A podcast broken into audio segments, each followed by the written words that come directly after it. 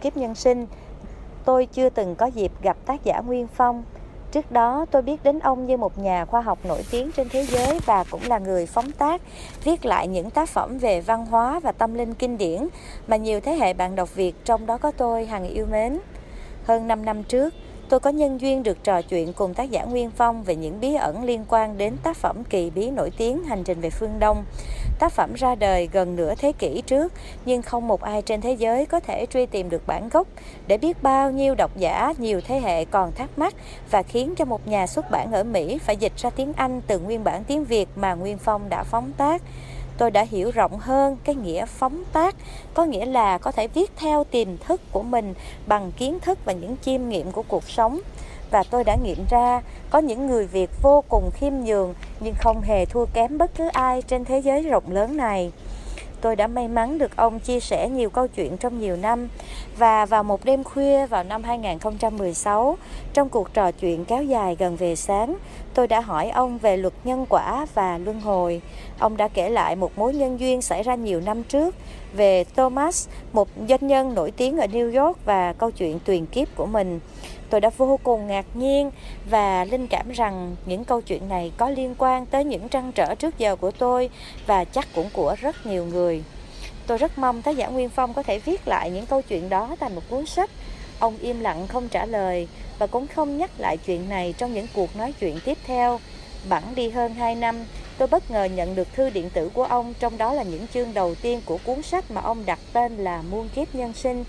Đọc xong tôi đã thầm nghĩ, không thể có một cái tên nào chính xác hơn. Tôi biết được rằng trong hai năm qua ông đã bay sang New York nhiều lần, phỏng vấn trò chuyện với ông Thomas để thực hiện cuốn sách này. Trước đó, tác giả Nguyên Phong đã liên lạc với ông Thomas để hỏi xin ý kiến về việc viết một cuốn sách kể lại câu chuyện tiền kiếp mà ông từng chia sẻ. Ban đầu ông không chắc ông Thomas sẽ chấp nhận vì nhiều câu chuyện quá riêng tư và nhạy cảm, nhưng bất ngờ thay Thomas đã đồng ý.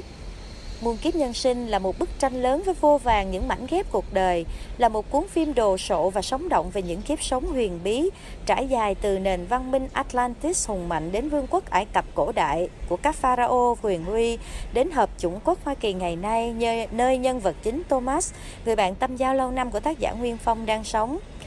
muôn kiếp nhân sinh cung cấp cho bạn đọc kho kiến thức mới mẻ và vô tận của nhân loại được lần đầu hé mở, cùng với những phân tích uyên bác, tiên đoán bất ngờ về hiện tại và tương lai của thế giới của những bậc hiền triết thông thái. Thông điệp quan trọng xuyên suốt của tác phẩm tỉnh thức con người chính là nguồn gốc và cách thức vận hành luật nhân quả và luân hồi của vũ trụ. Đời người tưởng chừng rất dài nhưng lại trôi qua rất nhanh sinh vượng suy tử mong manh như sóng nước Luật nhân quả cực kỳ chính xác, chi tiết, phức tạp, được thu thập qua nhiều đời, nhiều kiếp, liên hệ tương hỗ, đang xen chặt chẽ lẫn nhau. Không ai có thể tính được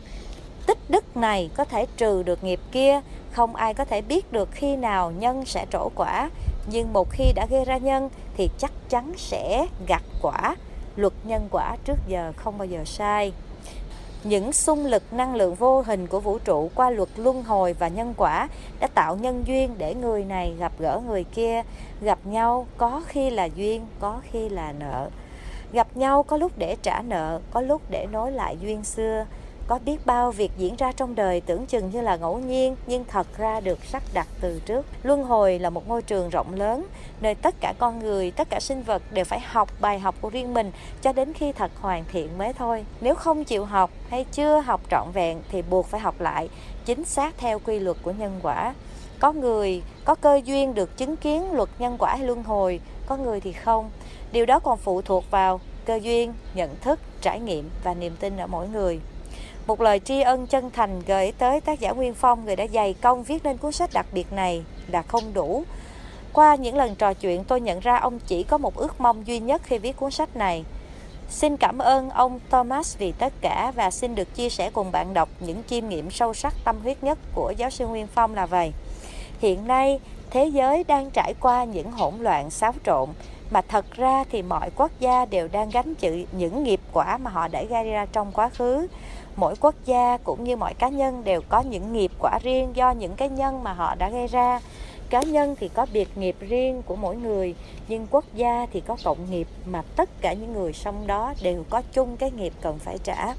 Hãy nhìn khắp thế giới hiện nay với 7 tỷ người, có bao nhiêu người đang hành động độc ác và vô nhân tính, có những quốc gia đang đối xử với người khác tàn độc như thế nào, có biết bao cái chết thương tâm và cuộc sống bi đát của nhiều con người vô tội đã và đang diễn ra. Hãy thử nghĩ nếu tất cả đều chịu học hỏi và chịu hiểu rõ về luật nhân quả, biết rõ một khi gieo nhân gì sẽ gặt quả đó thì có ai dám hành động như thế không?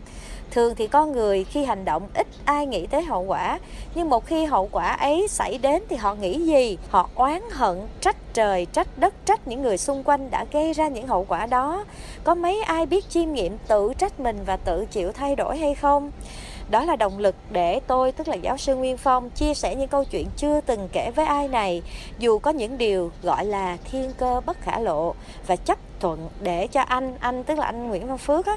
chia sẻ những trải nghiệm và bài học vô tiền khoáng hậu này đến với các bạn của anh để viết thành một cuốn sách cho nhiều người trên thế giới cùng chiêm nghiệm giữa lúc hành tinh đang gặp nhiều tai ương và biến động từng ngày. Tôi mong chúng ta, những cánh bướm bé nhỏ rung động mong manh cũng có thể tạo nên những trận cuồng phong mãnh liệt để thức tỉnh mọi người.